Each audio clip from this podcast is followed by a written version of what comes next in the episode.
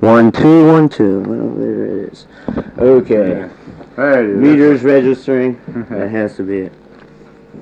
What's your name? Now? My name is Pete Brown, Pete. Pete. and uh, I'm from radio station WXPN, and we're here with Carl Perkins at the Bijou Cafe. How you doing, Pete? All right, how you doing? Oh, I'm fine, fine, real good. Uh, I'd like to go back. I've been going around and interviewing a lot of the major blues singers and rock singers in kind of my own personal way to document the scene. And uh, Yeah. I've talked to George Jones and Muddy Waters, people like that. Mm-hmm. And uh, I'd like to know, like, when you first uh, started playing, where your music came from. Well, I started playing Pete uh, back about as far as I can remember. I was about five or six years old when I got my first guitar, and uh, of course I liked uh, country music. I grew up on a cotton plantation in West Tennessee, but I also liked uh, I liked the black blues, and I liked the uh, the spiritual Southern gospel spiritual music. So what I did was try to play country music with a black man's rhythm, and it it came out as rockabilly music. Uh, but I've loved guitars all my life. I, ever since I can remember, I, I wanted me a guitar as a little kid, and finally got me a little cheap one, and I just lived with it in my arms. I love it. Uh, could you talk a little about Memphis and the scene around uh, Sun Studios? I saw a picture of uh, you and uh, Elvis and Jerry Lee Lewis and Johnny Cash standing around piano. Like, was there any? Was there a scene that went on, or was it? Uh, Well, it was it was a great era. It was a uh, it was a great time. There was no jealousy at Sun Record Company uh, between, say, Elvis, uh, Johnny Cash, Jerry Lee Lewis, Roy Orbison, Charlie Rich, uh, and myself. Uh, we were all poor boys. By poor, I mean poor. We didn't have nothing, you know, and and everybody was. Uh, was really wanting everybody else to do good, and there was no jealousy. Uh, when one recorded, uh, it was nothing to look around and see Johnny Cash or, or Charlie Rich sitting in the studio wishing you well. You know, it was that type of thing.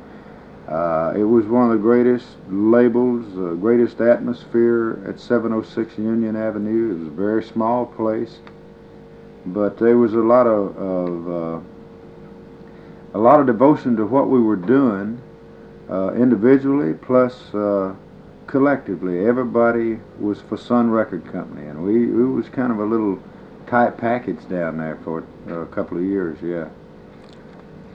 uh, was there ever any like jamming? Did you jam at all? Oh yeah, yeah, yeah. That was done quite a bit. In fact, uh, you mentioned this picture of uh, Elvis, Johnny Cash, Jerry Lee, and myself. There has now, in the last year, surfaced uh, hour and 15 minute tape of us singing and picking together.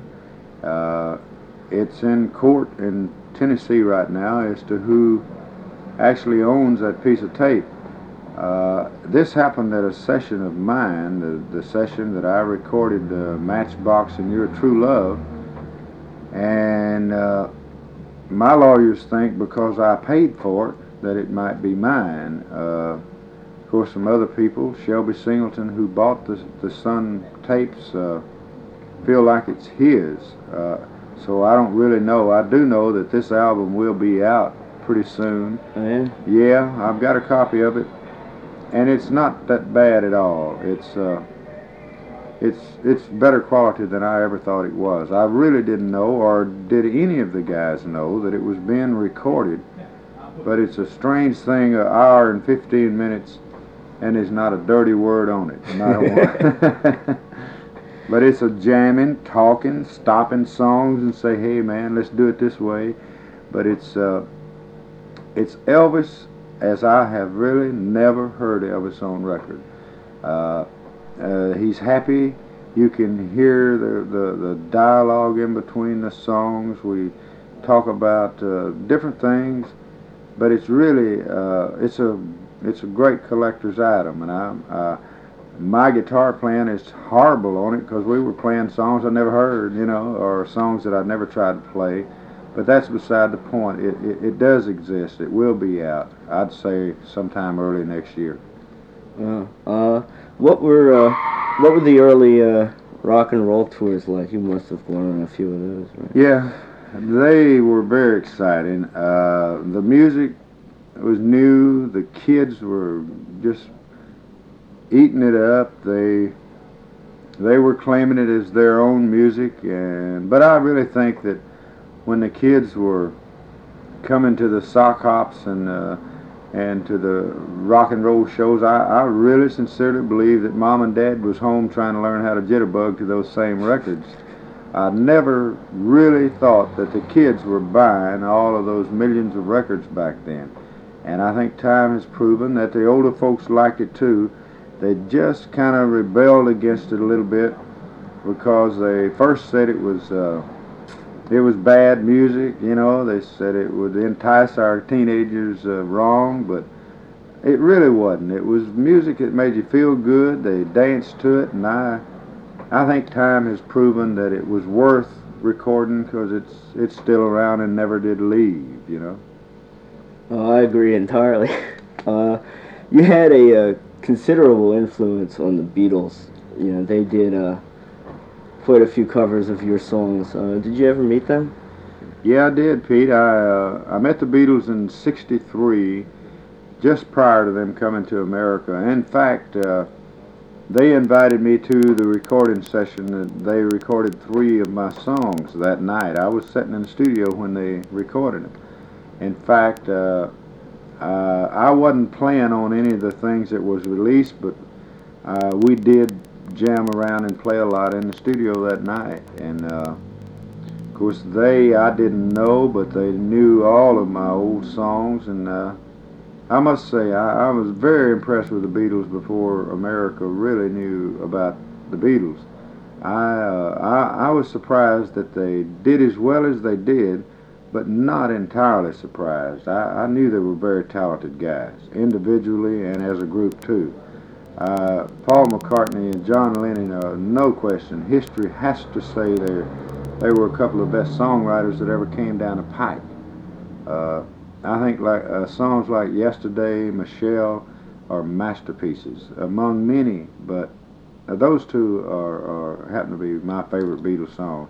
Plus, I like the way they did Matchbox, Honey Don't, and everybody's trying to be my baby. Yeah. Uh, then you uh, were part of the Johnny Cash show for a while, and uh, when you were with him, you wrote one of his biggest hits, "Daddy Sang Bass." Uh, what was uh, touring with uh, Johnny Cash like? That, well, it was a great experience. I, I did work with, with Cash for 10 years. Johnny Cash and I, back in the early days at Sun, I'd say was probably uh, we were the best of buddies there. I think I was closer to, say, John than I was uh, Elvis or uh, Jerry Lee, Charlie Rich, and the boys.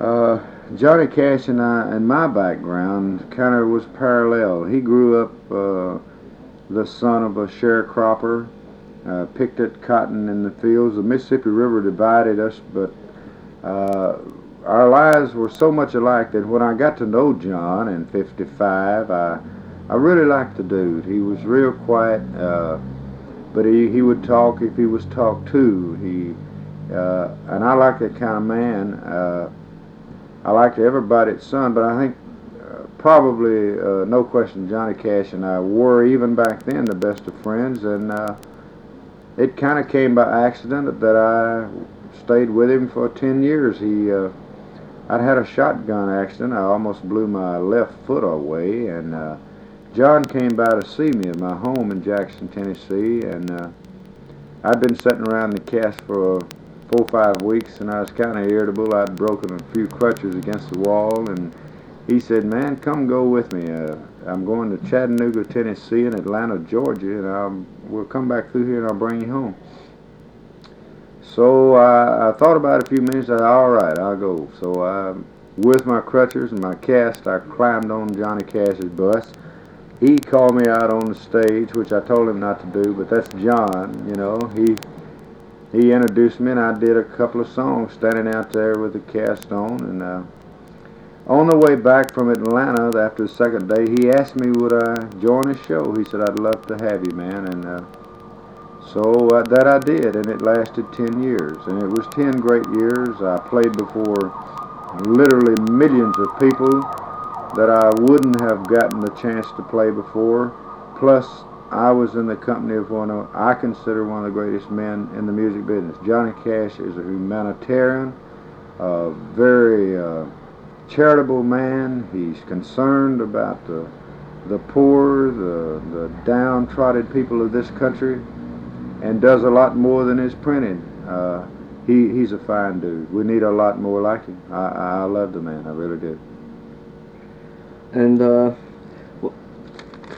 back to uh, Sun for just a second. Could you talk about maybe why so many of the original Sun artists uh, seem to wind up recording, at least in Nashville, when uh, originally it was uh, out of Memphis? Mm-hmm. You know, uh, and do you think uh, that the Memphis sound has had an effect on the Nashville sound, and maybe vice versa?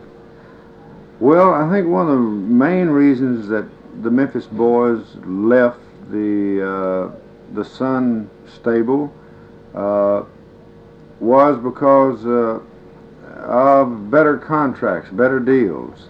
You know, we started there and we loved it. It was the first place we recorded, but uh, bigger labels paid better money. So they, all of the big labels recorded in Nashville, Tennessee, and that's why everybody wound mm-hmm. up recording there. But yeah, I think uh, I think the Memphis uh, sound uh, definitely is eased into Nashville and vice versa. Well, your, your, new record, you certainly get back to like both sounds. You know, it's certainly uh, more uh, definitely back to straight ahead rock and roll than well, some of the stuff you put out on uh, Columbia. I uh, I appreciate you noticing that, Pete. I do because that is what that's what I want to be. That's what I've always been. I was uh, recorded I always felt uh, uh, on a lot of, pardon me, a lot of labels who really didn't know what to do uh, or how to do, how to record me. I think now with Felton Jarvis uh, producing me, Felton knows my limitations are my capabilities, and I think the combination, uh, if I'm ever going to sell any records again, I think it's going to have to be Carl Perkins with his guitar and his rockabilly beat. And I couldn't be happier about it because I'm getting to do what I want to do now. And uh, the deal I have with Jet Records is I make the albums and send them the tapes. They don't take from or add to. And that an artist couldn't ask for a better deal than that because it gives me a chance to write my songs and do what I want to do. And that's what I'm going to do in the future. It's going to be rockabilly music. It's that's right. what I've always. That's what I've wanted to do. There seems to be a great resurgence of interest in that at the moment. A lot of well, yeah, Europe, but uh, I see a lot of rockabilly collections coming. Oh out, yeah, so. yeah. This Pete is the last night of a five and a half weeks tour for me. I started this tour started in San Francisco, California, uh, the 21st of last month and I've been to San Francisco, Palo Alto, Los Angeles, Atlanta, Cleveland, Detroit, Washington, New York, and now Philadelphia. I have noticed in all of the cities uh, a definite feel, not only from the audiences that I've played to, but from just talking to people DJs in different, all of these cities, everybody's saying that this kind of music is getting played again and it's being recorded again more simple because as I said earlier it really has never left. They've dressed it up a lot in the last 10 years put a lot of sounds uh, on it uh, but the beats always basically been there and and I think maybe it's simplifying itself back to the point where uh, if a young man wants to get in the business, he don't have to have $50,000 worth of electrical switches and amplifiers to be able to play like Carl Perkins. I hope that maybe it will simplify itself. It'll be good for the business because more kids will want to learn how to play because he won't, you know, if he wants to buy him a little simple guitar, he can definitely learn how to play as good as I play. Uh, and I don't think it's been hardly fair for him to try to duplicate what he's heard on some of the records when the cat that put it on the record couldn't do it if he didn't have uh, $25,000 worth of electronics. So maybe it's simplifying itself back to the basics. Uh, I hope it. I hope it is. Maybe if for no other reason, but that it will. It will help our business. Uh, uh, there's no question about there's there's going to be some youngsters come on who say I can learn to do that too, and that's that's good. Have you heard of this? Uh, there's this local group around here called George Thorogood and the Destroyers. I have, yes, I have. And, yeah, uh, and they'd play the old basic rock and roll. They're just about little Fender Princeton amplifiers Right. and stuff. They It's- just used to play right down here in a bar, you know, Oh, a couple really? of years ago. Yeah. Well, that's good. That that says uh, that it is easing back a little bit, and I, I, I see it happening all over the country. It's very, very big in England. It's big in Europe all over. I just was over there back in April, and uh, I was there for two months, and uh, I was all over Sweden, Norway. Crowd's tremendous. Reception just couldn't been better, and it's happening in America. I really feel that it's uh, it's it's maybe easing back, and I hope so. On your new record, you do a lot of covers and a lot of uh, new versions of, of your hits and stuff. And uh, now that it seems, you know, you have a good recording deal and everything, do you Mhm. plan to take it from here and get back into Oh, yeah. some of your own stuff? Yeah, I have just before I left on this tour, we I, I cut a new album. This album will be released in England next month. It's scheduled for release in November, uh, and there's uh, six brand new songs on there, and there's three songs that Elvis Presley would have done had he lived. Felton Jarvis hold, was holding them for Elvis, and gave them to me, and they're three really great songs. A couple of them are are really good rockers, and one of them is a thing called Miss Misunderstood that I'm gonna, I'll do it tonight on the show. Uh, if you're you're here, I want Oh, you yeah, I'll be here. to pay take, pay attention to it. It's a good song, it really is. Okay, well, Carl Perkins, it's great to see you in Philly, and Thank best you, man. of luck to you. My pleasure. Thank you, Pete.